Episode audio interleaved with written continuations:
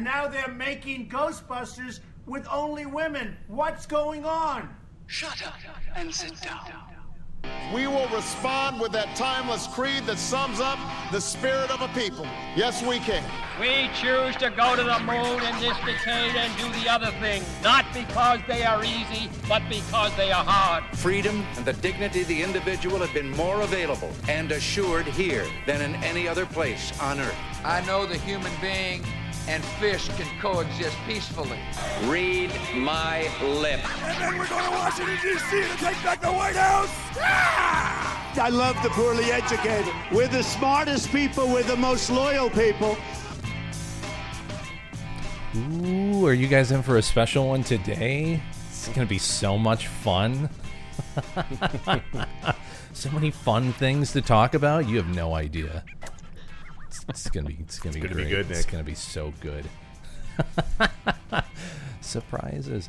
Um, hi guys, Barstool Politics. Uh, welcome back. I'm your host Nick McGuire, joined as always by Dr. Bill Muck from North Central College and Dr. Phil Barker from Keene State College. Hi guys. Hey, Nick. Howdy. Hey. Uh, before we get started, let's do all of the fun stuff. Um, if you guys like the podcast, have questions, comments, um, beer suggestions, anything you want us to talk about, um, follow us on Twitter at Barstool Pol P-O-L, Facebook at Barstool Politics. Uh, beers that we try you can find on Untappd on iOS or Android. Just look for Barstool Politics. The podcast, uh, Spotify, iTunes, um, SoundCloud, Stitcher, Google Play Music most major podcasting platforms. So uh, review us, share us, like us through there. Um, on that topic, if you guys didn't see, we managed to somehow accumulate 90,000 downloads since we started this thing. That's crazy, Nick. Yes. So thank you to all of our listeners. Um, we're very excited to get to 100,000. Um, but yeah, thank you guys for all the support. Um, we really appreciate it. Tell your friends. Tell your friends so we can get to 100,000. That would that would be awesome. We're going to anyways because we're so good. But it would help if we did it faster. um, and then of course uh, PredictIt um, for new listeners or returning listeners who always love hearing this. Um, PredictIt is a real money uh, political pred- uh, prediction market, uh, pretty much a stock market for politics where you can buy and sell shares in future political events. Um, it's a lot of fun. We use it to kind of get a pulse on events that are going on. Um, Democratic primary, uh, see who's leading in the polls, where people are putting their money, um, you know, who people think are, are going to be the front runners. Um, and, you know, like I s- did I already say where people are putting their money? I Yeah. said that already. Yes, yes, I yes. can't remember 10 seconds fucking in the past at this point. I'm just as you were talking, I was looking at their look at the 2020 uh, Democratic primary, and Biden is like, you know, Biden is up on PredictIt. He's- We'll, we'll talk about him in the polls as well, um, but not as not as much as you as he is up in the polls. So we'll, we'll get to that. Interesting. Yeah. Stay tuned Yeah. for two minutes. um, yeah, it's it's really cool. Um, what's great for our listeners. Uh, so when you open up a new account, uh, you can receive up to a twenty dollar match on your first deposit. So, for example, if you open up a twenty dollar account, PredictIt will match that twenty dollars, giving you forty dollars to use out of the gate. Um, all you have to do is use the promo link, uh, predictit.org slash promo slash barstoolpol20, uh, and get your free money. Check it out. It's a lot of fun. Again, I'm, I got to find something else to say besides it's a lot of fun. But it is fun, so I'm not going to stop saying it. It's educational too. It's Nick. educational fun. Funly educational. And profitable. And profitable if you don't suck at it, like me. you could study it like you know, it's it's. It is. It's academic. economic. Yeah. Um. Yeah. What the hell were we? Ta- oh, surprise things. Of course. What's? Oh man, I'm so excited about this one. You guys need to stay all the way through this episode because at the end of the episode and for the next two episodes, we're going to end the show with some discussions about Game of Thrones and how What's it that? relates to political. What? What's that? What? Game of Thrones. Oh, don't worry about it. Phil doesn't watch, but that's not going to hurt the discussion at all. so we found some cool articles that kind of related to, to politi- uh, political science and political theory, uh, and we thought we'd take a stab at it. And also because it's Game of Thrones, we get to talk about Game of Thrones for a few minutes. and Nick and I are drinking a Game of Thrones beer right yes, now. we're gonna we'll review that. Yeah. Mhm. Preview. It's terrible, but um, Oh, licensed products. that's right. Um, but yeah, we're gonna get started. We have an awesome. Dis- Phil's has some really cool insight on this first discussion we're going to have. So, Bill, take All it away. right. I guess. So, so it was a big week on the campaign trail. Former Vice President Joe Biden officially announced his candidacy for the presidency. In his opening campaign video, Biden brought up Charlottesville and directly confronted President Trump on his failure to condemn the neo Nazi marchers. In response, Trump doubled down on his quote, very fine people on both sides comment, suggesting that he was not referring to neo Nazi marchers, but to those who had posed the removal of the statue of the great Confederate General Robert E. Lee. Yeah, that, that seems reasonable, Nick, right? Totally, totally reasonable, again. yeah. All right, going back to Biden. It's not at all clear that he's any good at running for president. He has run twice for president without coming remotely close to winning. And when Biden was contemplating a presidential run in 2016, President Obama gently, not so gently, discouraged him. Yeah. Uh, yet maybe this time it'll be different. In the first poll since his announcement, Biden has a commanding lead, polling at 39%, with Bernie Sanders a distant second at 15%. Now, someone who does know something about running for president is our own Dr. Phil Barker, who has spent the last two weeks hanging out with multiple Democratic primary candidates and their campaigns as they visited Keene State College. What? Yes, we have, we have a star here. so let's start with Phil's observations and then move on to assessing Biden's chances. Phil, tell us a little bit about your time with all these campaigns. Uh, yeah, it's been uh, so. You know, I, for a Texas boy, I'm, I've never been this close to uh, the the primary process before. New Hampshire is this foreign thing to me, and um, when I moved here four years ago, we were at the very end of the primary season, so I, I saw a little bit of it then. But the the number of candidates who are now coming to New Hampshire, and specifically to Keene State College, is remarkable. So I, I want to preface this. this week we had in the in eight days. This kind of gives you an example. In the last in the last ten days, we've had um, Elizabeth Warren, Kamala Harris, um, uh, Kirsten Gillibrand, and Julian Castro all on campus. So three sitting senators plus a, a former cabinet secretary, uh, which in and of itself is amazing, right? To have that that on campus is really interesting. But all four of them running for president. Uh, and so I, as a political scientist, have been asked to participate in these, which the participation means I get up at the beginning and basically say, "Welcome to Keene State," um, and then, You do that so and then well. They, they do their thing. I know. yeah, so you get Uh, to but sniff it- their hair and then you walk off the stage. Exactly. Who smelled the best? we'll get we'll get to that. Awesome. Um,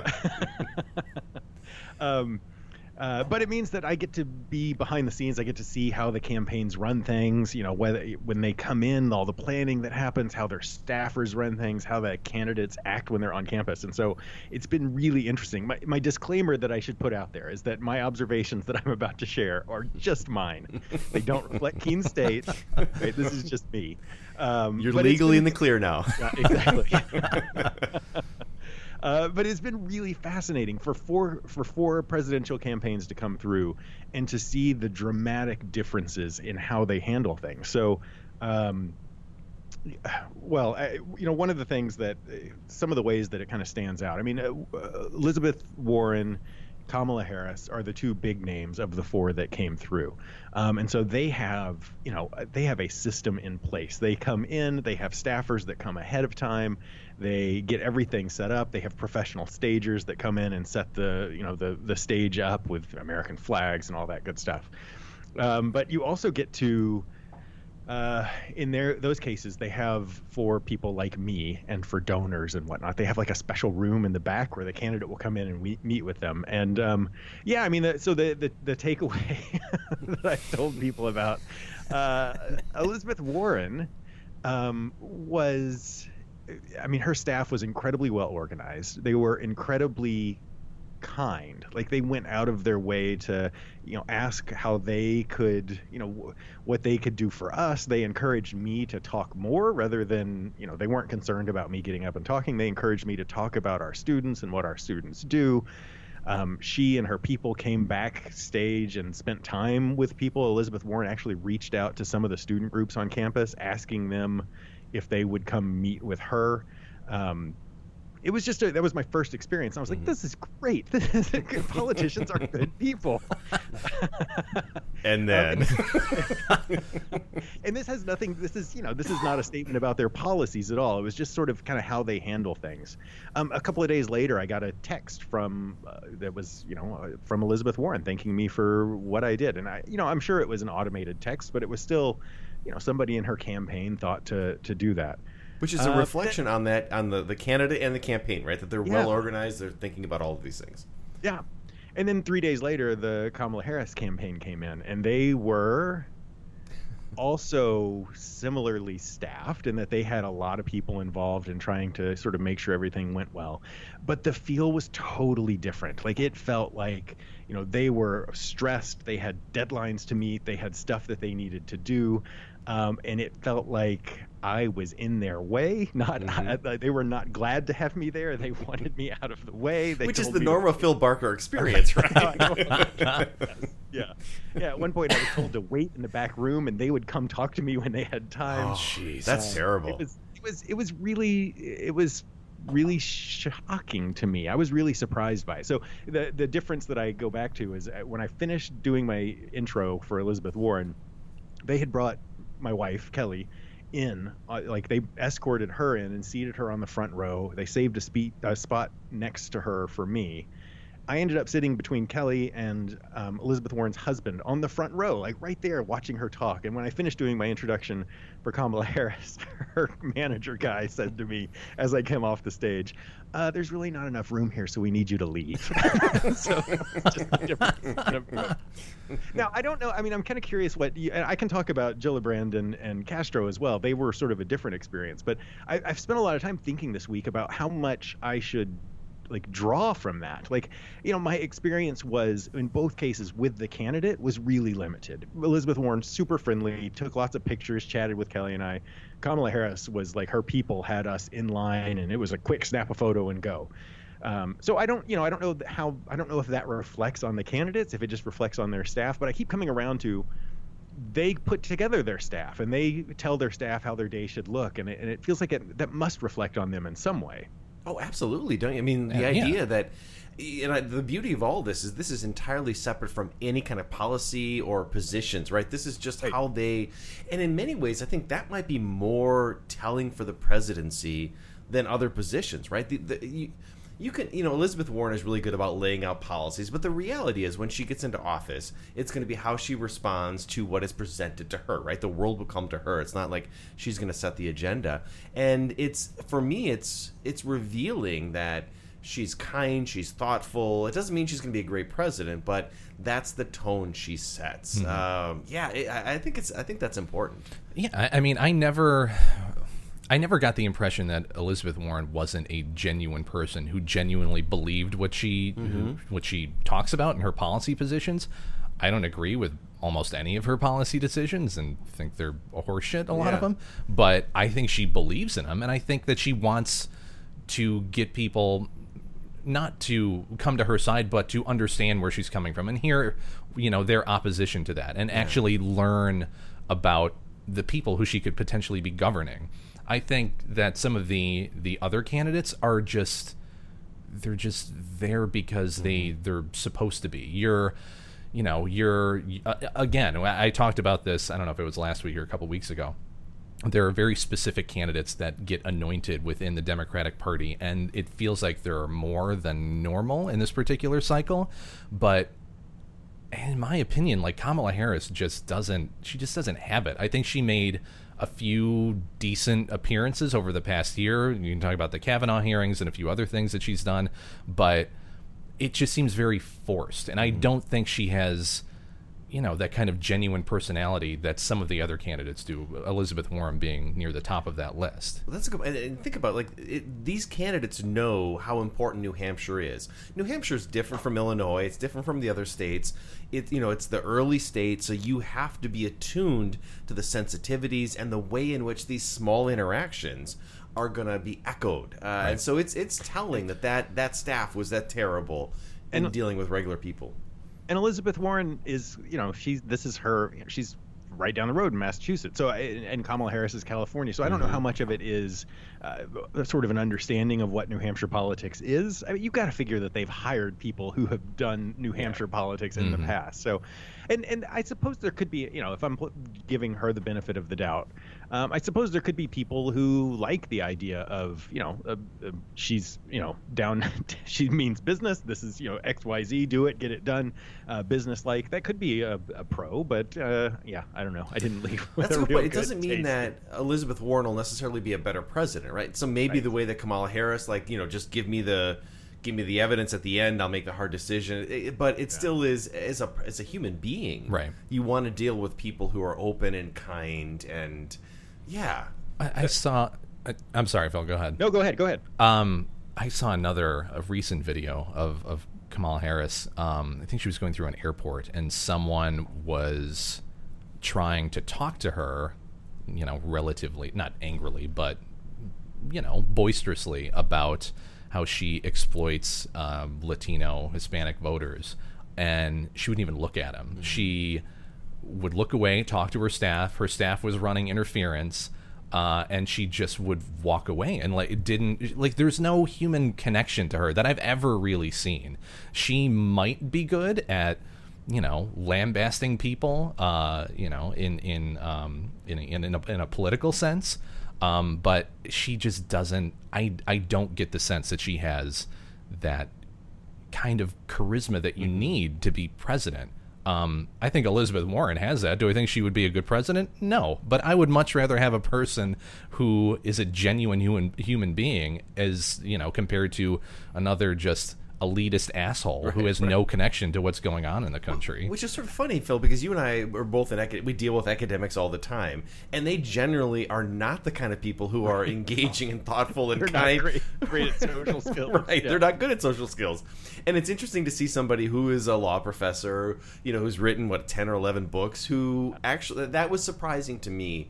I would have, I, I don't know if I would have guessed the flip, but I, I wouldn't have, I wouldn't have guessed that Elizabeth Warren was going to be as good at this as, as, as you described her. So again, you know, I, people can like or dislike her policies, but one of the things that I thought was really interesting was that she had, um, she was really impressive in her ability to, you know, she took questions. They all take questions, um, and her ability to be to give answers about, you know, what she's become known for, all these policy proposals. Her ability to take all, you know, any this wide variety of issues and have very specific policy responses, but also to, you know, be sort of personable and and whatnot. I that aspect of her was was really impressive. I I can't compare that to Kamala Harris because I was asked to leave the room, so I don't really know what Kamala Harris ha- had to say. But Well, and it will be interesting to see as the campaign plays out who does better, right? Does does Warren make a jump and, and become a, a more prominent candidate? Does Kamala Harris do that? It's it's it's so early, and and New Hampshire's a microcosm, but uh, to see how it plays out there as well as nationally. Well, I So mean, go ahead, Phil. Sorry. no, I was going to change shift gears, so go ahead. No, I, I mean, I just I think that I mean this is this is the beginning of the cycle. This is their first opportunity to really kind of put themselves out there. And some people are already doing really well, and some people are really fucking it up this early in in the in the game. Absolutely. Um, now I lost my train of thought. That was that was a good enough It point. went. um, it just I I just I I, I just I, I don't know. I, I lost it. I'm gone. Yeah. this this bad beer is ruining it for me.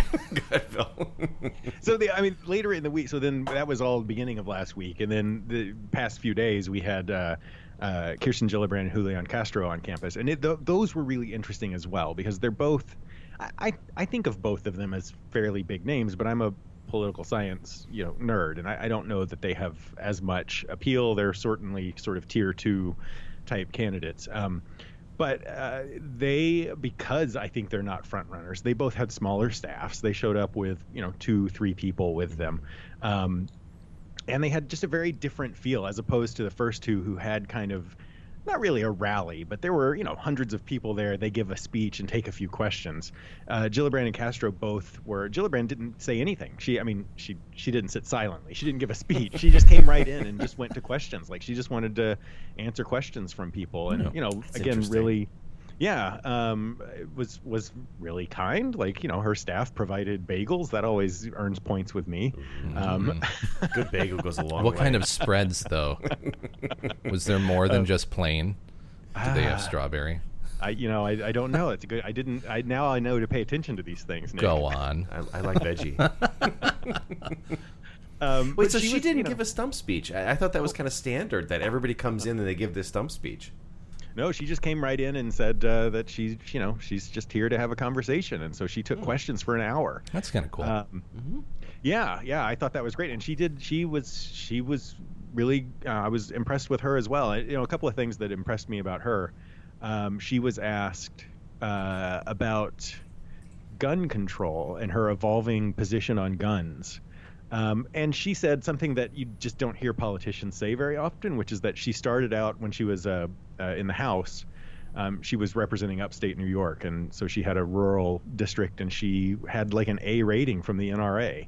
And then over the years, she's changed her mind. She now has an F rating, but she didn't. She didn't talk about it as I evolved or things have changed. She basically came out and said I was wrong. I, my position was wrong early on.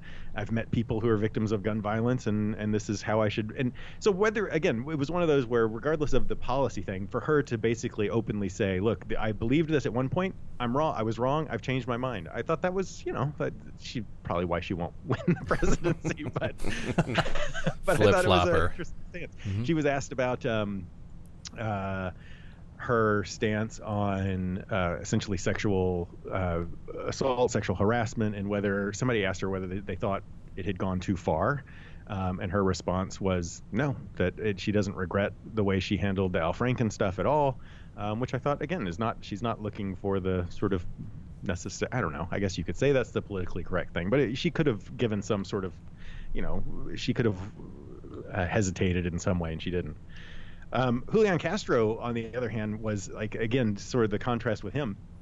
He didn't have, you know, all the other candidates have like a back room where donors go, and you know people who give money or who are important wait in this back room, and the candidate comes and meets with them first. Not Julian Castro, man. He just shows up, strolls right into the room where everyone is. There was no special room for other people. He was he was very he was very he felt very authentic and and he did give a stump speech, but then just took questions and uh, you know acknowledges that he's not a front runner and and he's trying to make a change of it. But again, between those four, you got four very different kind of feels, and it was kind of fascinating.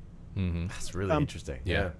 So I, I, I kind of rambled about that, uh, but I, I, sh- I, I want to say, ta- ask your opinion on this. Before I came to New Hampshire, I was deeply skeptical of all of this. I thought it was stupid that this was how we picked politicians. that that you go and you meet somebody at a diner and you like them or you don't, and so then you, you know, I thought that's that's nonsense. And now that I've experienced it, I told, I kind of get it. I'm sort of converted because you you really in those sort of short interactions, you can kind of get a sense for them. Now, especially when they stand there for an hour and answer questions. Um, and the thing that I've been really impressed with is the people who show up to these things, they ask good questions. I'm used to Mhm. people asking, you know, dumb questions. And New Hampshire voters, like they take this seriously. So they, the people, and, and oftentimes it's the same people who show up at all of these events. And they're asking good questions. I mean, not, they're asking about stuff, you know, Medicare for all and taxes and whatnot, but they're asking specific, pressing questions. How do you you support Medicare for all? How do you plan to pay for that? How are you going to implement that? They they ask specific questions. Um, and it's been it's been really impressive, and it, you know all types show up. There's one guy who's been at every event that carries a sign that says "Lock her up," but he has a, like a "No More War" T-shirt and a Marianne Williamson who's running for a Democrat hat. I don't know what to make of him, uh, but he's there for everyone. He asks a question every now and then, and they're good questions. Yeah. so it, it's a really interesting uh, take on it. And I my my sort of takeaway is that I've always thought it was a little problematic that New Hampshire and Iowa had this power um, to to sort of narrow the field for everyone else. And I'm I'm kind of convinced that it's a good thing that someone does this. That there is somewhere where people are are willing to come out and meet all of these candidates and get a sense of it and kind of narrow the field for the rest of the country. Now, I don't know that New Hampshire and Iowa, these places that are not very representative, are necessarily the best places for that to be happening. But I think the idea that it's happening um, is is pretty good.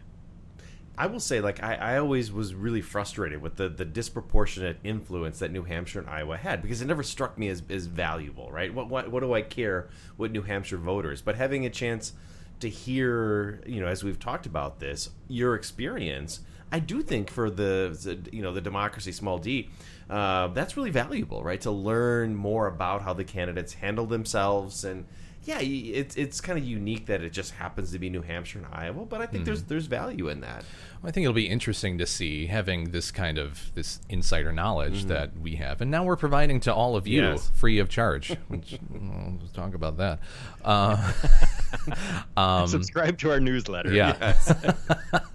um, it, it'll be interesting to see what these particular candidates do over the next year and a half, and if these particular stances that they've taken, or you know, talking points that that Phil has mentioned, and that we've discussed, have uh, if they change or evolve in Yeah. any way. Um, I, I think that it's like you guys. I like. I want to know who the person is at at at their core at the same time um as much as I, I like to hear that and I, I think it's it's a positive thing um I, I think just the system itself just it changes people on a fundamental level. I think once you get through this gauntlet you are not the same person that you were you know a year and a half two years ago in New Hampshire. Um I, it, it's I don't know. It will be really interesting to see because I, I like I've I've never had access to this kind of information before, and it will be it'll be fascinating to see who these people turn into over the next few months. Yeah, and whether they get catapulted out of the New Hampshire and Iowa experience, Mhm. um, and we're, we're seeing a little bit of that. There's been some shifts in terms of the the shakedown. Mhm. Should we spend a Should we few talk minutes? Yeah, a little bit on Biden because yeah, this, this is uh, so Mm, we the all- original hair sniffer. That's right. We all, we knew that Biden was going to announce, and then he did. And I was shocked. So the, there's been two polls that have come out. Both have shown that not only has Biden got a little bump, but he's got a dramatic bump. He is now the clear, I don't know, the front runner, right? I mean, he's what at 39, 38 percent, and Bernie Sanders back at 15 percent. Another poll had uh, Elizabeth Warren ahead of Bernie Sanders. So it Mhm. feels like the, all this conversation about Biden and Bernie as being close to each other that may not be the case. It may be Biden and then maybe Bernie leading this whole secondary tier of, of candidates. Mm-hmm. I, uh, go ahead, Phil. I, so I, I'm um, I'm not discounting that information, but Yeah. I like mark me down as skeptical. Okay. Yeah. and and I, I like I think it's totally possible that Biden runs away with this. That he starts as the front runner, he runs everything well, and stays the front runner, and sort of locks this up. But there, there's also a long history of front runners. I mean, we're the, you know Julian Castro was pointing out the other day we're 40 some odd weeks away from the New Hampshire primary. So we're you know we we've got a long ways to go, and a lot of stuff can happen in that time. Um, and there are lots of front runners in the past. You know, Jeb Bush, who was the front runner, and it just falls apart on him. Right? Hillary so Clinton been- in 08, right? Yeah. Yep, Yeah. yep. So so it's not unusual for a front runner to fall apart. Um, and it's not necessarily that they fall apart. I think Joe Biden has name recognition. He's associated with Obama. He's associated with an era that Democrats look back fondly on. Um, I, I think he benefits from all of that. Now, what he does with it will determine whether he stays the front runner. So as we continue, as people continue to hear about the other candidates and hear more from Joe Biden, I think there's a there's a real chance that that shifts. Now he's mm-hmm. he's starting. At, you know, he has huge name recognition. I think the thing to take away from those polls, if anything, is that Bernie is has also incredible name recognition, and if he's polling mm-hmm. like low teens, that's that doesn't bode well for for mm-hmm. Bernie. Um, uh, but, but you're we'll right that what Biden's ceiling probably doesn't go up, right? I mean, it, it, at that position, it's easier for him to stumble than it is for him to grow that number. I mean, the field is too diluted at this Yeah. point. I, I- I think, yeah, like you said, Biden has tremendous name recognition and you know the pedigree of being part of the the Obama administration, um, on top of his own storied career, whether you agree with his decisions or not. Um, but in terms of of Bernie, I think he's he's passe when it in in the context of all of the other candidates who have taken up the mantle that he kind of created several years ago and and hyped it up even more than than he ever could and taken tidbits here and there and kind of not just transformed his original platform into things that they all kind of agree with, but all have more um, hyper prog- uh, progressive um, viewpoints on. He's he's not He's not novel anymore. He's not novel Yeah. anymore. There are people that are more progressive than him. More There- younger, more dynamic, right? Uh, More diverse. Right. So as much as he has name recognition, he's old, he's white, and he's not as progressive as a lot of his a lot of the opposition. So realistically, you have a choice between somebody who just has name recognition or a wide field of candidates who you're never going to get a majority from because they're all kind of saying the same thing in one way or another. I like I don't know. I think the the principled choice um, would be to to go for Biden. I think the smart political choice would be to go for one of the the younger, more progressive candidates. But I, I think they're going to go for Biden in the end. A lot of it will depend where the Democratic Party is, Mhm. and it, all of the conversation before Biden officially jumped in, it was it, it felt like it was more progressive. But the fact that Biden got that huge bump suggests that maybe the Democratic voting bloc is a bit more moderate. I mean, and, and the data does show that, right? So when you ask Republicans, like what percentage of Republicans are conservative, it's it's usually 70, 75%.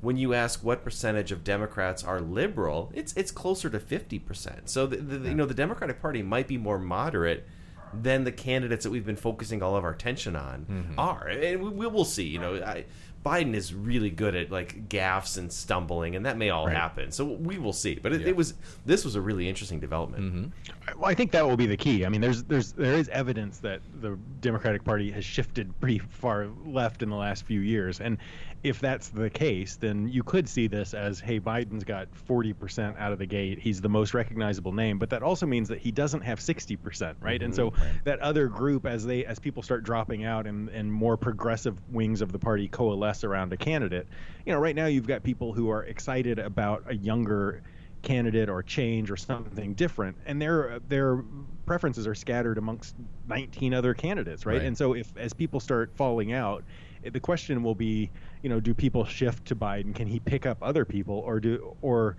is there a you know 60% of the party that wants someone you know new young different that's going to coalesce around some other candidate as people start falling out and that that will be interesting to see how that goes That, that's a great point because you're right. There's going to be some that are going to fall away. I mean, I think Beto. This was not a good day for Beto. It wasn't even a good day for Buttigieg, but lots of other candidates. And those, but those that stick around, name recognition and familiarity, familiarity. Well, that's hard to say. Nope, not that one either. Not that one either. uh, will grow. He's familiar. right. And Biden is familiar. We know him. That's not going to get any better. So Elizabeth Warren, we're going to learn more about here. Her, we're going to learn more about Buttigieg, all these other candidates. Um, it's it's it'll be up to, to Biden to continue to push that. Yeah. I think that's where my skepticism comes from. If if in the field that's out there now, you're not choosing Biden, you- you're probably looking for something different, Yeah. right? And so if if you're can if you're an Elizabeth Warren candidate, a, a voter, and Elizabeth Warren falls away or drops out, are you going to switch your vote? To back to Joe Biden, or are you going to be intrigued by a Buttigieg or a Harris or? And I think that's more likely Yep. than going to to Biden. And so that that will be the interesting part is whether he can expand that sort of 35 40% or uh, you know if, if he doesn't have more it, i don't know that seems to indicate that there are people who are interested in something different um, Yeah. and i don't know that he's that It is a great. It's a great point. Although I will say, like Joe Biden is going to do is, is polling really, really well with black voters, right? I mean, that's and that's something that somebody like Buttigieg or Bernie um, are not going to do well. Biden actually polls the highest among black voters of all the candidates right now, and again, that could shift over time. Um, but that's a that's a big constituency that I think some of the other white males are going to struggle with. Um, Yeah. Well, I, again, I, I feel like they haven't learned their lesson from 2016. I, they it seems if realistically, I would not guarantee, but it seems more than likely that that Biden will come out on top once this is all over. And I, I feel like it's it's it's just Clinton just reincarnated in, in the sense of it's very establishment. It's very you know um, very understood what the policy points are. It's something that is kind of middle of the road for the Democratic Party. And you're not. That's not the world that we live in anymore, and that's clearly not the world that your party lives in anymore. So, I, It's going to be so interesting Yeah. to see. So he his initial campaign video was all about Trump, and I think that's a good start. But he's going to have to come out with positions. and where is he on healthcare? Right. Where is he on these issues like uh, some of the ones that we've talked about with the Supreme Court, uh, reparations? I, I, my guess is he doesn't want to touch any of that. He's going to want a more central. That's probably the right position for him. For him, but, yeah. But it's going to be a much more centrist Democratic position, and then see, and he can dabble a little bit. But I, I bet he's going to stay very close to Obama, very close to Bill Clinton. Yep. Oh yeah. Ooh, it's good. Are we gonna end up? We're gonna end up with a presidential election between two 87 year old men. No, well, you know the, the other okay, the other stunning thing, Biden is 76 now. Something like that. Yeah. He I think he would be 78 when he's elected. Mm-hmm. The other thing is Trump is much younger. I mean, Trump is old, but he is what is he 72? Right. I don't know that you can say 72 is much younger. No, than but I mean, I think they said that Young uh, Thundercat. I want to say that you know, but it, it's it's a significant there's a significant difference there, right? I mean, so Biden is they're they're all Biden's at old. The life expectancy. Trump still got four years before he hits American right. life. Yeah, but I mean, you think about that. If, if Biden is looking at running from you know presidency of seventy eight to 82, Mm-hmm. that's different. I, I mean, know. again, I think Trump is too old, but that's a whole other question we should have Man, about well, that. Trump runs on Big Macs and filet of fishes too. He's he's just never gonna quit. He- what so. did he say this week? He was saying he was so young and so Yeah. vital, Uh, or whatever. He, He, was. he never shuts up. So I mean, he's clearly up all the time. Oh, all right, we should talk about beers. We should do that. Phil, you look like you were drinking a much more delicious beer than we were. I was. So I'm drinking um, another beer from uh, Resilience, which is a, a line of beers from the Schilling Beer Company, which is in Littleton, New Hampshire. Um, I've had a number of theirs over the last couple of months. They're consistently good. Um, and this one is Hopweave. I've had this once before. I drank this once before when we were doing the podcast, and it's uh, Odyssey's an IPA. So it's one of their IPAs. It's it's just really good. It's you know the, all the things that an IPA does well. It's got that sort of citrusy, grapefruity, mangoey kind of of taste. It's hoppy, but the hops aren't like over the top in your face. It, it's just really it, it's nice. I, I I realize that I'm evolving in my like beer taste, and that like this is not what I would have a year ago have described as like you know uh, something that I would want to drink after I'd been out mowing the grass, and now. I, it, it is, but it's not because it's like light and refreshing. It's just a it's just a good beer. It's I, I like the the flavor of it. It just uh, all around I, I give it good marks. Growth is good. Growth is Yeah. good. Yeah. All right, Nick, what, what are we enjoying? We were not growing this week.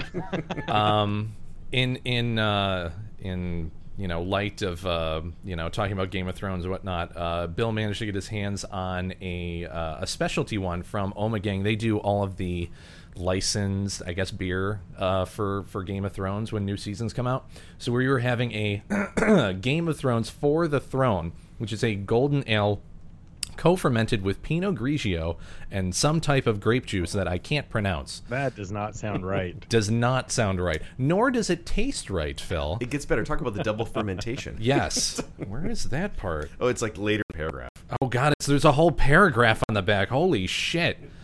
Uh, winter is here. The wall has fallen. The final something. Blah blah blah blah blah. Um, uh, secondary ferm- uh, fermentation with champagne yeast to achieve a sparkling effervescence and a crisp, clean finish. Truly an ale fit for royalty. You are liars. It really was not good. I was thinking about all of the flavors and taste of beers that I don't like, and it, it hit a whole bunch of those. Well, like it's supposed to be like a golden ale. You- Like we've had really good golden Yes. ales, and they, you know, kind of vary ever ever so slightly. You know, they normally have a little bit of sweetness to them, um, but they're they're generally, and it's one a term that I haven't used very often recently they're very drinkable Yeah. this was like that sweetness gets taken away i feel like by the pinot grigio thing but then it's super super carbonated so it just kind of blasts in there and it just there's no subtleness to it at all Every once in a while, you have like a drink or a beer, and you instantly feel hungover. At least I, as a 44 year old man, every once in a while feel that way. That that I feel like I have a headache now. yeah so you get beer and wine in one thing This is a glowing review. yeah so, but it comes in a cool bottle that has a game of thrones thing on it so, that's worth it Game of Thrones, good. Yeah. Game of Thrones beer, not so Not good. so. uh, Although I will say I've had their other ones for previous seasons, and there probably are other ones for this season um, that I've had that are pretty good. So it could just be, you know, you just had the wrong one. Yeah. But whatever. This one not so good though. I'm just gonna put that out there. We'll, we'll put our review on Untappd right yeah, now. we will do that. Also, stay tuned for our Game of Thrones discussion at the end of the podcast. Don't go anywhere, damn it. Which which will probably be better than our beer description. Yeah. So all right. Although if you round. haven't seen the episode, you should probably go somewhere once the episode. Oh yeah, well, we're gonna have some spoilers. yeah. All right, speed round. All right, so starting with Oh, Git- shit. Gitmo, Guantanamo Bay. We haven't talked about that maybe ever on this podcast. So, the New York Times had a fascinating story this week on major changes coming to the Guantanamo Bay detention facility. It's been more than 17 years uh, since the base was selected to house the worst of the worst. Oh, better days. Yes, yet Gitmo is now being retrofitted to meet the needs of its aging population. The Pentagon is now planning for the roughly 40 detainees still held in the facility to grow old and die in Guantanamo Bay. Aw, they put like a couple extra inches in that box they stuff them in? right, That's so exactly. nice. Uh, the Pentagon was told last year to draw plans to keep the detention center going for another 25 years through 20, 2043. This means hip and knee replacements, wheelchair ramps, sleep apnea breathing masks, grab bars on cell walls, dialysis, and hospice care. It's also forcing the government to grapple with an array of questions about how much medical care the prisoner should receive, how it should be delivered, and how much Congress is willing to pay for it. By law, the detainees cannot be brought to the United States, so any care they need has to be brought to Cuba at an incredibly high price. This is such a bizarre end to the Gitmo debate. Phil, you spent a short stint at Gitmo after the time you got lost in Afghanistan. Um, what's what's your best take? two years of my life. That's right. This I, this is I, I, this is more of an academic weird conversation, but I think it's an interesting is. one. So, uh, what's your take on it? That's a long walkabout. Yes. I, I don't know what to make of it. Like, there's so many. I mean, uh, ultimately, this is a failure of policy, right? This is this is uh, uh, us as a country or as a government being unwilling to make the hard decisions. Like, it, it seems like at some point you have to decide these. uh, th- They're the people that we have in Guantanamo are tremendous threats to national security, and they're you know bad, and we should do something about it. Or you decide that they're not but this like just limbo state of we're going to not make a decree. We're not going to charge them with- anything. They, they haven't been charged with anything right? We're not going to charge them with anything but we're also not going to let them go. And it feels like we're at a point now where nobody just nobody wants to deal with that right? There's this uh, this bigger sort of political hot potato that nobody wants to deal with which is saying that hey this was a bad decision or we should let them go or we should execute them or whatever. You know but nobody wants to deal with that. And so we have to deal with all of these crazy ramifications of it. Um, it's also weird that you know for for years we like uh, we um, interrogated them in an enhanced way by chaining them to floors Yeah. and depriving them of sleep and all this other stuff but now we're like worried about um, you know, well, and the- those the- techniques cause some of the repercussions that we're seeing now, right? I mean, they're like physically and mentally, right? They're, one of the detainees they said had been handcuffed to the floor for long periods of time and now is having back pain and knee pain. That's not surprising. Uh, This is Why happens. would it be surprising, and why do you care? Well, because we're pa- taxpayers and I have to pay for right. his All hip right. replacement, and and not only his hip replacement, we can't even fly him to Miami to have it done. We got to fly. We got to pay for all of those facilities to be to be sent to Guantanamo Bay so that we can do all these procedures. okay, I'll be that guy. I don't want to be that guy, but I'm going to be that guy, which is that we also should care about this for more than just the economic reasons, right? This is this is the example of uh, you know. Uh, Either people have rights or they don't, right? So either they have a right to a trial or they don't. Like we have to make these decisions. And so what we've done is conveniently avoided that question and then, you know, we've sort of declared them to be terrorists who shouldn't have rights they're evil but we won't actually like bring the evidence or charge them with those those i mean the reason why we think you have you should have a right to a trial is because we think you should have a right every person has a right to have their day in court and try to prove themselves. So if they are the terrible people who don't deserve this sort of care then like let's do it. Like let's prove it in a court of law convict them and and and be done with it. But um it it feels like we this is like the easy way out in which hey, we don't actually want to to do that difficult thing. Mm-hmm. But it, it, I think it just kind of reveals the hypocrisy of, mm-hmm. of Yep. it all, right? We're going to worry about their failing health, but we're not going to worry about the fact that we don't actually rights. give Right. them any other rights other than mm-hmm. that. That's a good way of putting it. I, here's the other thing, and this is a, another reason why Congress sucks terribly right now. that list is getting long. Nick. Yeah, uh, you're going to put a list like this together. Meanwhile, the people who fought in the wars that put these people in Guantanamo don't get that kind of support through the VA. I, like I, it boggles my mind that we're even having this discussion. Charge them, execute them, close the fucking facility down, and move the funding over to the VA, which it should be at this point, anyways. I, it, it, I just I can't I cannot even believe we're talking about knee and hip replacement for and, and realistically I, I'll I'll be perfectly honest. My perspective is still kind of tainted by 9/11 and the aftermath of that. Mm-hmm. And I would say that you know, at least some of the people there may be innocent of the crimes. Mm-hmm. I frankly don't think there's a huge percentage that are innocent of the crimes, but that's neither here nor there.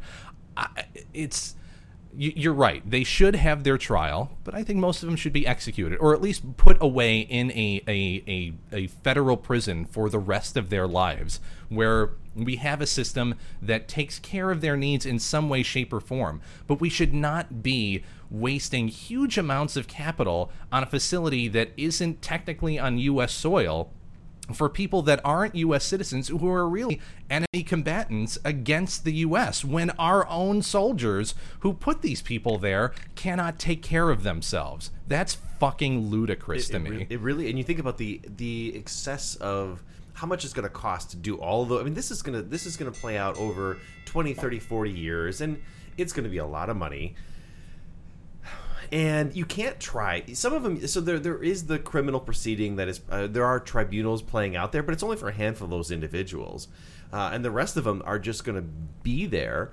and the Republicans kind of hamstrung us on this because they they were the ones that pushed the law to say you can't bring them to our supermax facilities, which Mhm. always drove me nuts because I'm, I'm absolutely certain we could handle detainees in their mid 60s, right? This is not a big issue, uh, but it just makes us look bad.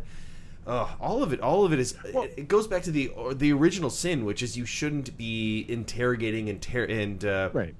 You know, engaging in conduct that is unbecoming of a of a democratic country.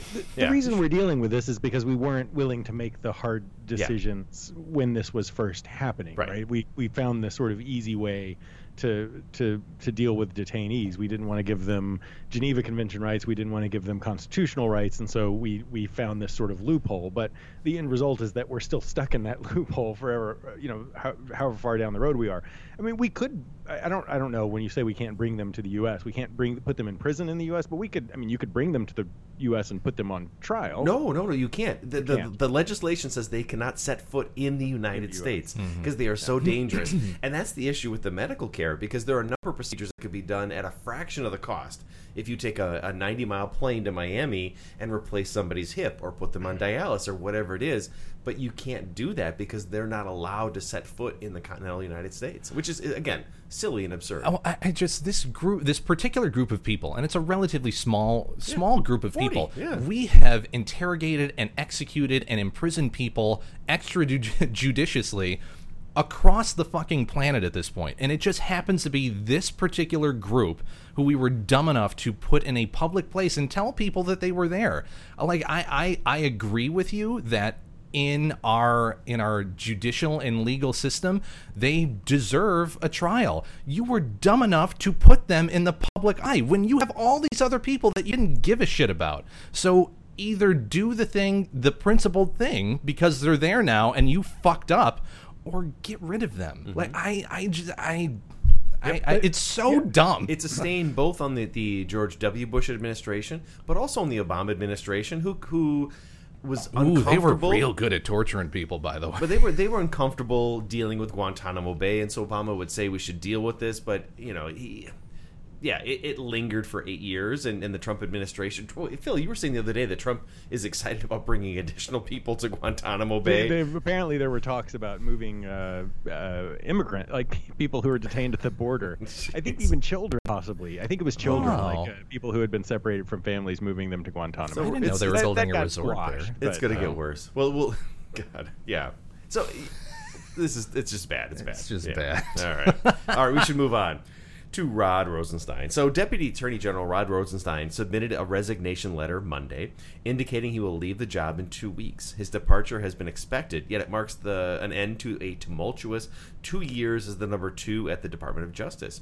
In his resignation letter to Trump, Rosenstein praised the president for quote his opportunity to serve and for the courtesy and humor you often displayed in our personal conversations. He closed with a reference to a phrase from the Trump campaign, quote, "We keep faith, we follow rules, and we always put America first. Rosenstein's resignation letter comes days after the Washington Post revealed that he assured Trump in a call last year that he was on his team. And then, in reference to the Mueller investigation, he told, told Trump, quote, I can land the plane. Uh, Rosenstein was in the middle of it all and didn't come out unscathed. It was only two months ago when President Trump accused him of be, of treasonous behavior. He was also the administrative official uh, official who allegedly brought up the 25th Amendment and offered to wear a wire to tape the president. I mean, this is just he is all over the place. Uh, Phil, what's your reaction to the departure of Rosenstein, and what, what's your sense of his legacy?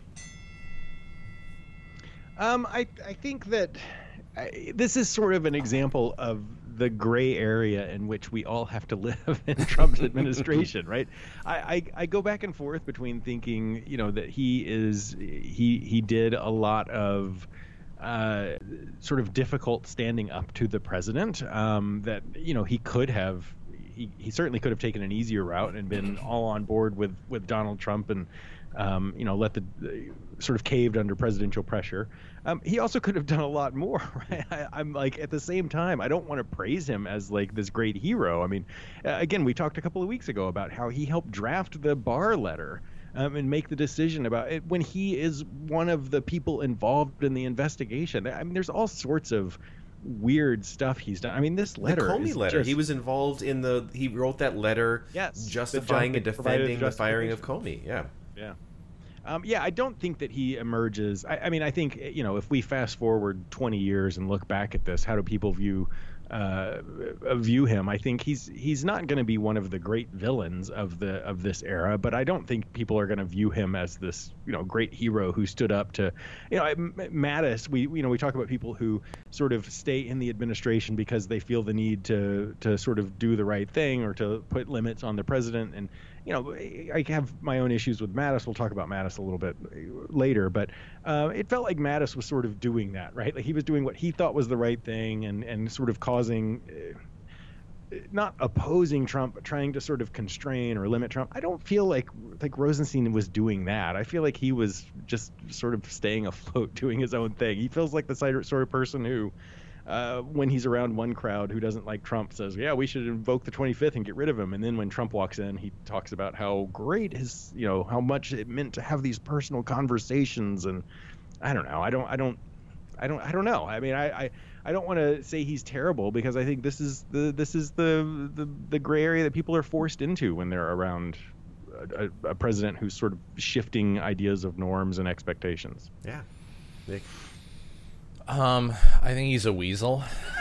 um, I, I realistically, I, I don't disagree. I think people do get kind of pushed into that gray area, especially in a position like that.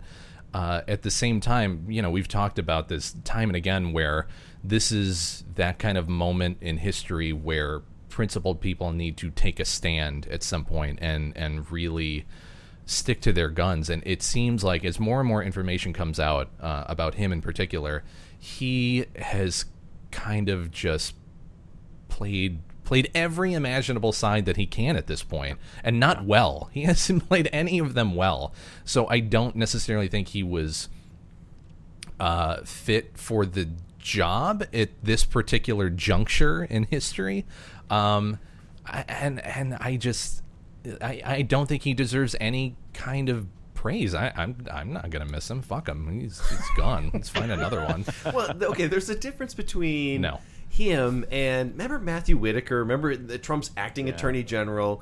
He Yeah. was much worse, Nick. Right? I mean, he Yeah. was just a Trump.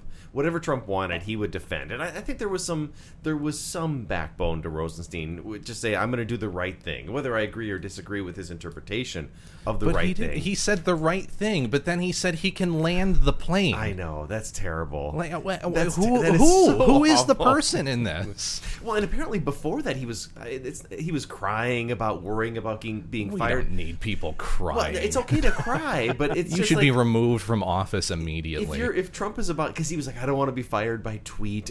No, if you have if you have a soul, right? If you have integrity, you know you do the right thing, and if you get fired, that's the that's the thing. You don't. You don't worry about it and then tell him I'm going to land the plane. Don't fire Right. me, Mr. President. I mean that that's that that, that doesn't look good. That's not going to be great for him historically. no. Are you concerned with who who replaces him? Then I mean, that's the other part. Is that as flawed as he is, I, tr- you know, Trump's not exactly bringing in sort of tier one candidates at this point either. right. I, I do think the Senate. I, I hope Senate Republicans have had enough of this. And we're going to talk about uh, Stephen Moore in a little bit, but I, I, I- hope they say you've got to bring qualified candidates. And there's been no names rumored yet, but if you bring in another Matthew Whitaker, it's uh, because yeah, because Barr has lost some credibility. I think you've got to do the right thing here. You still seem to have some faith in the system. I do, I do, I, I do have some, right? I, I think, I think their Republicans are a little worried about what Trump is doing to the system, and they're not saying things openly, but I think there's some fatigue with the way in which these really ass clowns have been in positions of power, right? I mean, that's just the reality of it. Is like some of these people should not be there. Matthew Whitaker was one of them. He shouldn't have been close to the Department of Justice. Um, yeah. Very sweaty. Yeah. All right. Let's talk about Mattis. So this week we learned uh, that we can add former Defense Secretary James Mattis to the list of administration officials who disobeyed Trump's orders. The New Yorker quotes a former national security officer as saying, "quote The president thinks out loud. Do you treat it like an order?" Or do you treat it as part of a longer conversation? We treat it as part of a longer conversation. He went on to note, "We prevented a lot of bad things from happening, which seems to be a recurring theme from those within That's the terrifying. administration." That's Yes. terrifying. In one instance, in the fall of 2017, Trump wanted his team to meet and develop military options for a possible conflict with North Korea. Mattis ignored a request to send officers and planners to the meeting. He just didn't send anybody, That's, which is in some ways brilliant, so they couldn't do anything. Uh, administrative officials told the New Yorker that Mattis was likely attempting to limit information to Trump so he could not make ill advised decisions. Quote, there are a lot of people in the administration who want to limit the president's options because they don't want the president to get anything done. oh. Uh, Phil, last week, uh, Trump famously said, quote, nobody disobeys my orders, but we now know this not to be true. More troubling, we also know that many of the so called adults have left the building. Thoughts? Uh, yeah, I mean, when you compare this with the Mueller report, which indicates all of these times, you know, one of the things they pointed out, we talked about whenever that was, a couple of weeks ago, um, all the times in which um, Trump asked someone to do something and they just didn't do it. Uh, yeah, I mean, you, you see this pattern of people basically just ignore, and and I, I don't think they're necessarily wrong. Like the statement that the president thinks out loud, like you can see that when he gives a speech, right? Like he just says stuff, right? He just kind of makes stuff up as he goes, and the idea that you should act on every one of those utterances seems like that's a logical conclusion. And and there's not necess- this isn't necessarily unprecedented. So I, the other example I thought of, I was talking about this in my foreign policy class uh, today. Um, the other example that came up in that Mattis article was that when Syria, when chemical weapons were used in Syria, he asked the Defense Department to come up with three options for how they could respond. Um, how how can the U.S. respond to this use of chemical weapons? And the Defense Department came back with one option, which was targeted strikes, um, which the Trump administration was Yes. mad about, right? But it was essentially the Defense Department dictating how they were going to respond. And and we were talking in my class today. I, you know, listeners may not uh, this may not mean anything to them, but you know, Graham Allison, like we talk about foreign policy decision making, and like bureaucracies are these sort of independent entities that sort of we we like to think the president has total control when in fact they oftentimes don't. That's an example of, you know, so it's not unusual that this is happening, that the Defense Department is sort of limiting how a president can respond to something. But that's important, um, right? So the, the he Trump says, "I want to bomb something," and Mattis says, "You can bomb this." Right. Yeah. So I want to bomb a lot of stuff. No, no, no. You right. can you can you can bomb this. Right? you know, there's nothing he, he can't get around that. Yeah. Yeah. And I, I can't decide. We've talked about this on the podcast before. I can't decide whether that's encouraging or not? Because in this case you know if if i'm concerned about what trump's going to do it's encouraging that people are preventing him from doing it.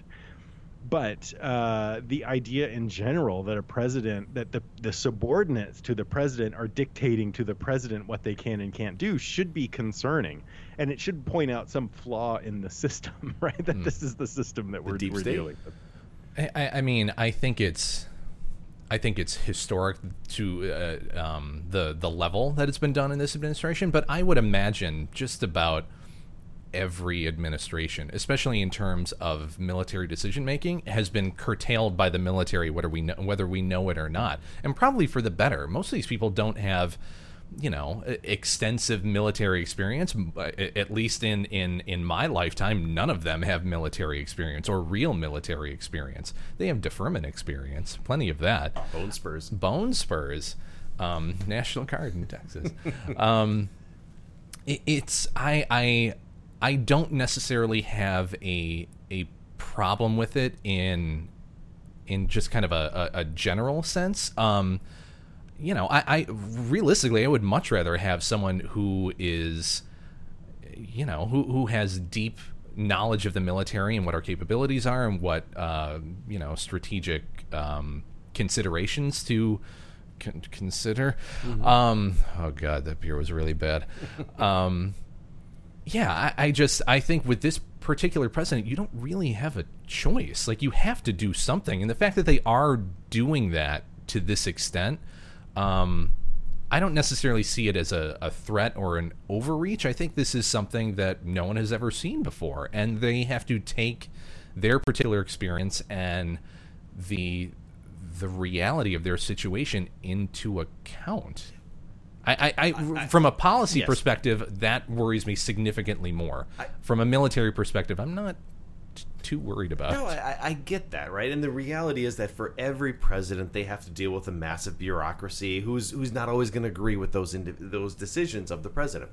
But just today, there was another article, and I can't remember where I read this, but uh, it was a former John Bolton advisor who said John Bolton has to go to work. He's the national security advisor, has to go to work every day knowing he's dealing with a president who is a moron. Right? And this was somebody who worked closely with Bolton. He's like, the president is a moron and that's different, right? We've had a whole, you know, a lot of presidents who had different views about foreign policy, but I don't know if we've had a moron president in our lives, and that's and everybody and this, these aren't Democrats saying these; these are Republicans around the president saying he is incapable of making good decisions. But shouldn't that be a case made for the military? Like, realistically, yes. you can, there are two ways to look at it. John Bolton goes there knowing that he's a moron, and he's either going, "Oh fuck, I have to deal with this and try and make something out of it," or I can take advantage of this as a security advisor right. and make my own way.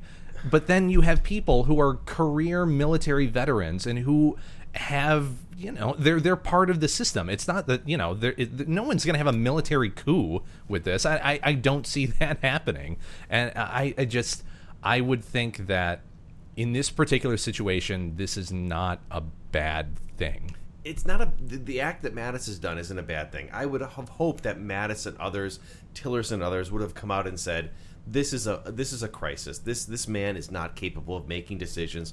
We're hiding thing, things from him or pulling papers off his desk, the Congress needs to intervene, and, well, and, nobody's done that. Right. And and you come back around to the fact that they're uh, those people are all gone, right? Yeah. And and this is where in a situation in which like you know. 80 percent of cabinet positions are unfilled, which is an exaggeration. Yeah. But you know, we have acting people in all of these positions, and an acting Secretary of Defense is less likely to stand up to the president. You know, it's not a you don't get tenure when you're appointed the Secretary of Defense, but the idea of firing a sec, uh, you know, act, uh, confirmed Secretary of Defense is different from someone who's acting. And um, yeah, I mean, I think we should be a little concerned.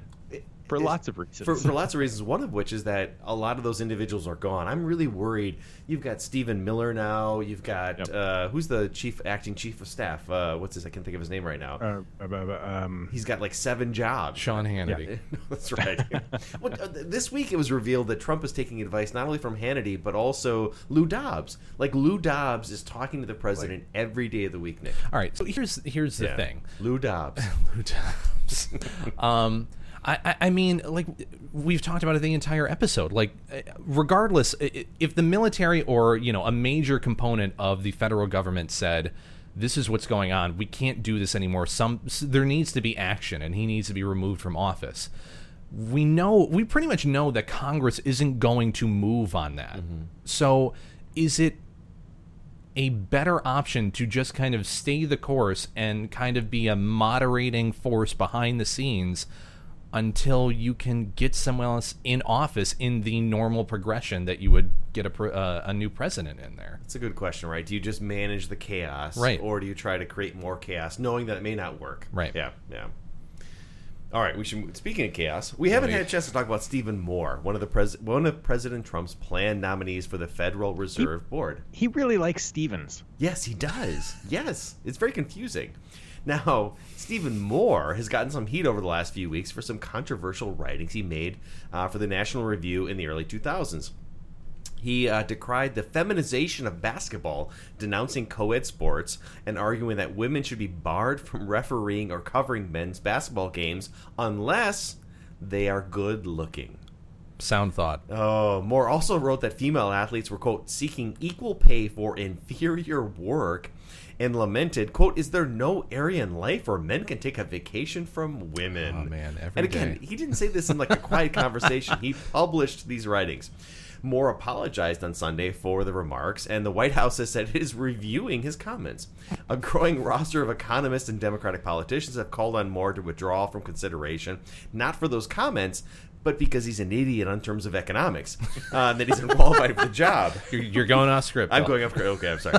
that he's unqualified for the job and would taint the independence of the Fed, uh, which could make it more difficult for the central bank to act in times of crisis. Phil, it's not surprising at all that Trump would try to appoint a less than qualified loyalist.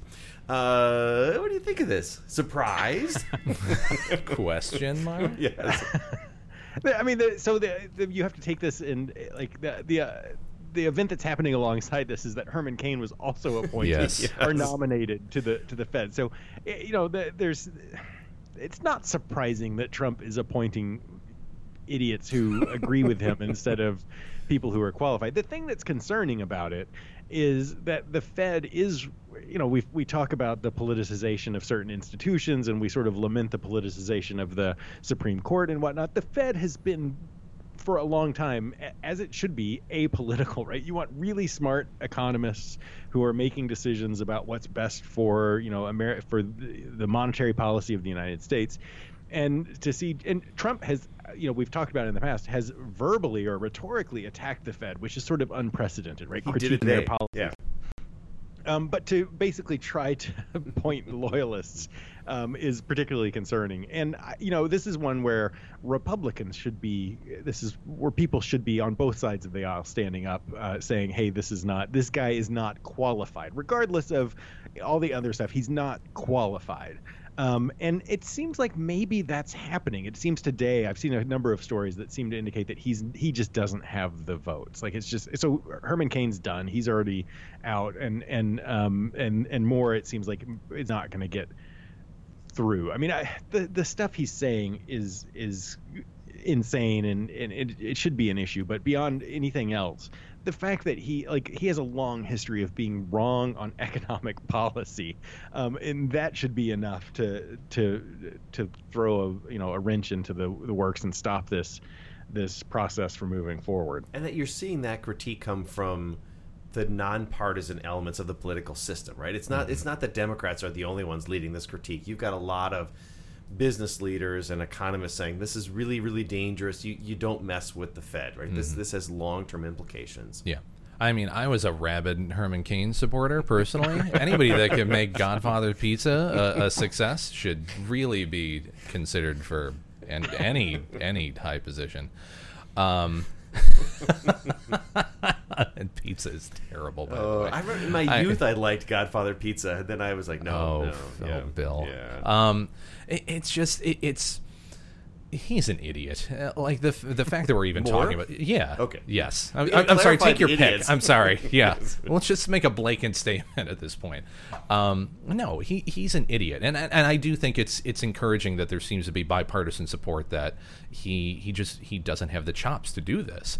What is becoming increasingly um, uh, apparent with uh, the Trump administration and, and the era that we're living in right now is that these, you know, supposedly apolitical positions are becoming exceedingly politicized, and there needs to be some sort of mechanism to stop that. And we have not gotten there. Congress hasn't acted on it. Nobody else seems to want to move on it.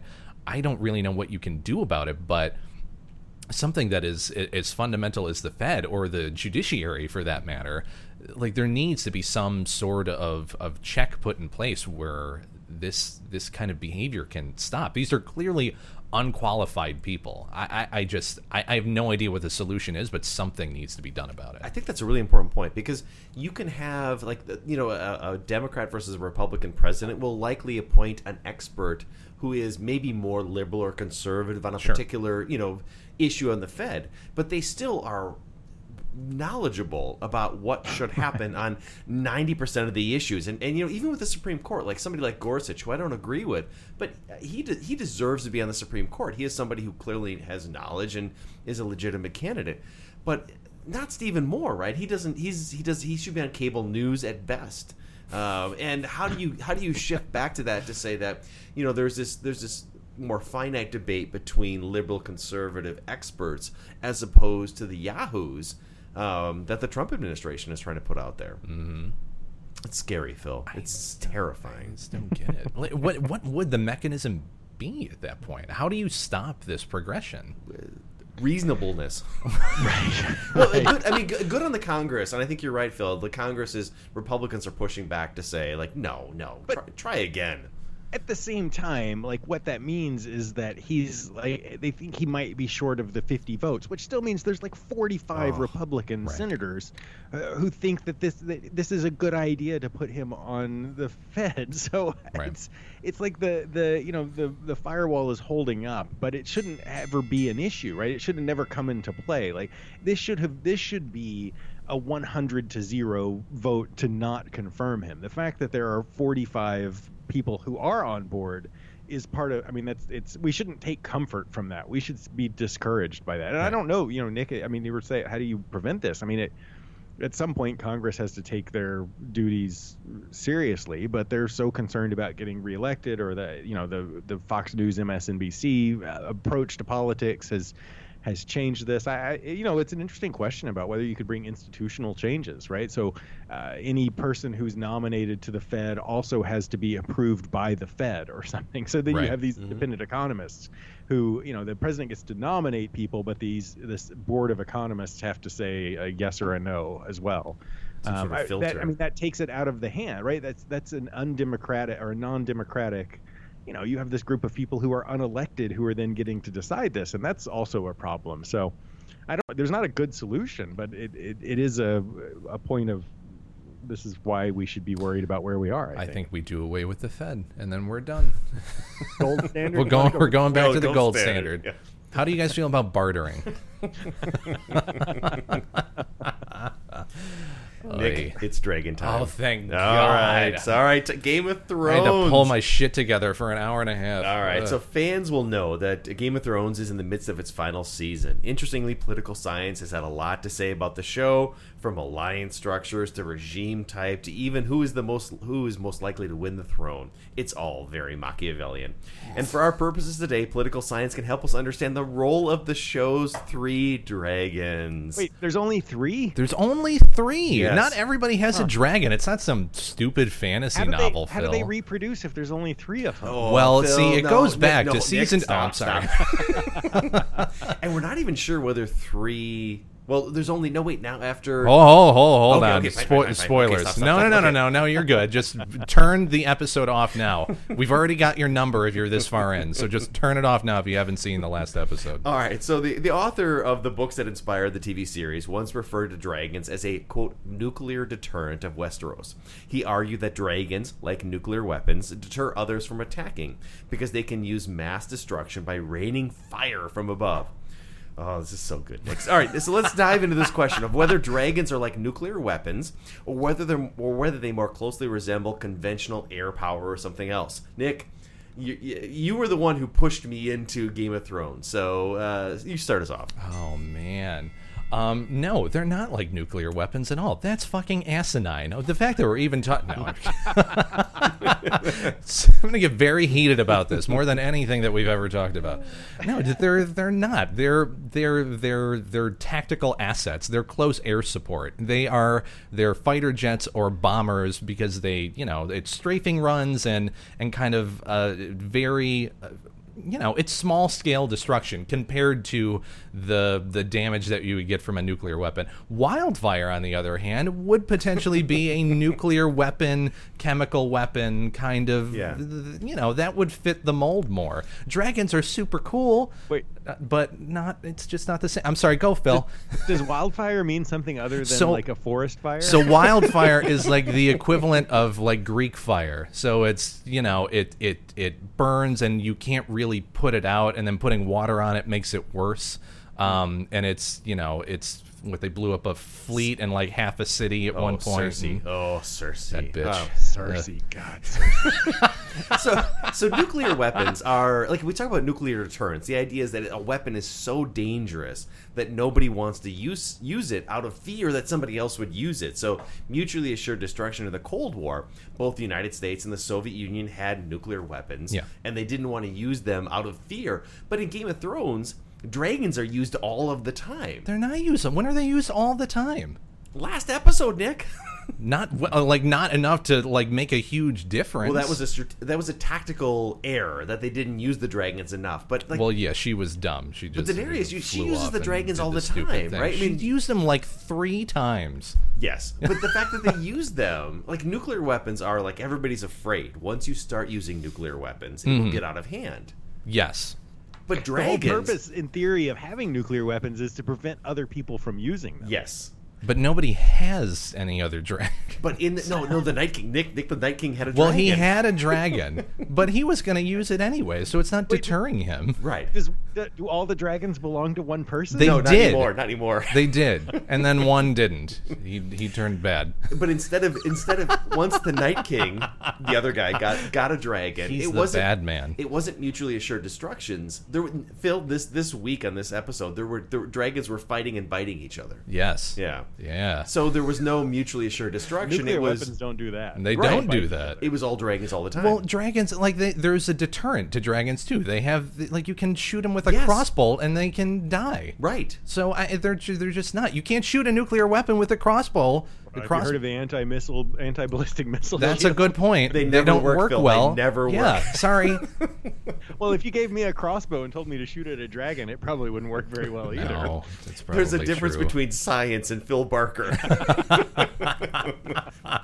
the other thing I think about with dragons is that uh, nuclear weapons they don't just impact the battlefield.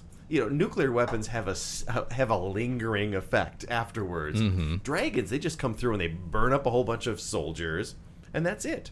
Right? There's no nuclear fallout for dragon activity. No, but there is that psychological thing that gets put in place, and they Yeah. do abandon entire areas that dragons have destroyed previously in other generations. Well, that's because nothing grows. Well, That's that's that's different. Than, is that part of the That's canon? different than like radiation. Well, nevertheless, there could be ghosts there. You don't know. Oh, that's true. I thought that that's a good point, Nick. That's a good point. You know what's more like a nuclear weapon? Thanos with the five Infinity Stones. Oh my god, can we do Avengers spoilers? I would love to do Avengers spoilers. Oh god, I was so pissed about that movie. Oh, oh boy. I, I just I, I don't know. I, like I don't know. It's interesting. Like realistically, as as stupid as the show is, it's dragons and magic and it's good, Nick. medieval. Sh- It's Yeah. it's fun and there is like uh, uh, George R. R. Martin did do like there's very intricate kind of political machinations in it. Yeah. You know, outside of the dragons and the magic and all the shit that I just mentioned. It's it's and it's fun to talk about. it to me it, the, the dragon feels more like a like go all the way back to world war one when you first got machine guns if you had a machine gun and nobody else had a machine gun it was devastating on the battlefield Yes. and then once both sides had machine guns it was just millions of people Right, died so they have to build dragons. I got it. yeah, right, Steal the dragon plans. Because I don't even think it's like airplanes. Like you know, the idea that they, no, they're different than airplanes. They are, you know, they're dangerous. They're bombers. No, They drop bombs. ma- machine guns Phil. They don't shit on the battlefield. They're not So shitting why- bombs. Why why don't they breed these dragons? If you have three of them, like why not just breed a whole army of them? Oh, Phil, this was like three seasons. We don't know. This is a whole. They're technically, I think they're siblings, and I don't know if that works. And then there's One of them there turned even bad. It one died, of them turned yeah. bad, so it's really just. I, I don't even know if the two are like male and female at that point. We're not even sure whether. So one of them, the the the dragon that got turned bad by the Night King, is dead.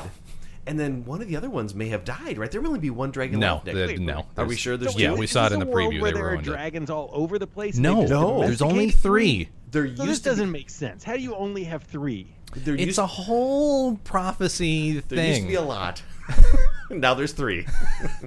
Yes. So the the three came back with the this person whose family originally had dragons came from the civilization that had dragons but then they all disappeared because they i don't know they got the civilization was kind of crumbling and then they all just kind of disappeared.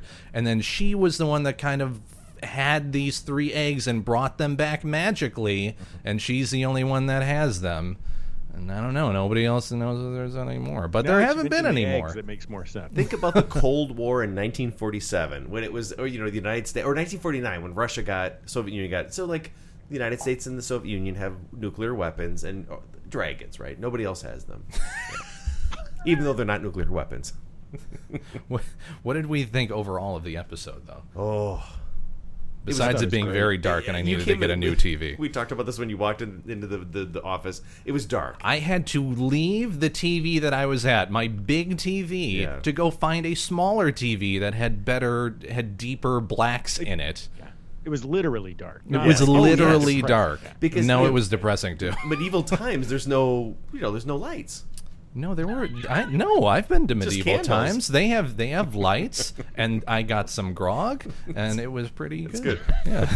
I, you know, I, I'm not one of the haters. Like I was entertained, but I'm more excited now that the Night King is dead. I- that we can get back to the. Oh, I'm sorry. that we can get back to the, the, the real the real politics of Westeros. That's, that's he what I only had eight seasons to go. What the Phil's- fuck are you doing? Phil's old. He's gonna forget two seconds from now. Oh my god! Why did we? We're, we're going to do this for We'll do another some two more. episodes Yep, until this yep, is done. Um, yeah, I'd on that part of that. you did well though, Phil. you did do well. Um, on that note, if you guys like these half-ass discussions about Game of Thrones and everything else that we talked about, um, uh, follow us. well done, Nick. Well done. Follow us on uh, Twitter at Barstool Pol P O L, Facebook at Barstool Politics. Uh, uh, beers that we try, uh, Untappd on iOS or Android. Just look for Barstool Politics. You can find all of our reviews.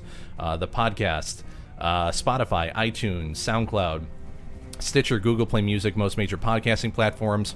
Uh, please share us, review us, like us through there. Um, you know, again, 90,000 listen, listens, downloads, whatever the fuck it is. Um, we would love to get to 100,000 in the near future. Um, so thank you guys for the support. Uh, and then PredictIt. Uh, we are partnered with PredictIt, which is a real money political prediction market. Pretty much a stock market for politics where you can buy and sell shares in future political events.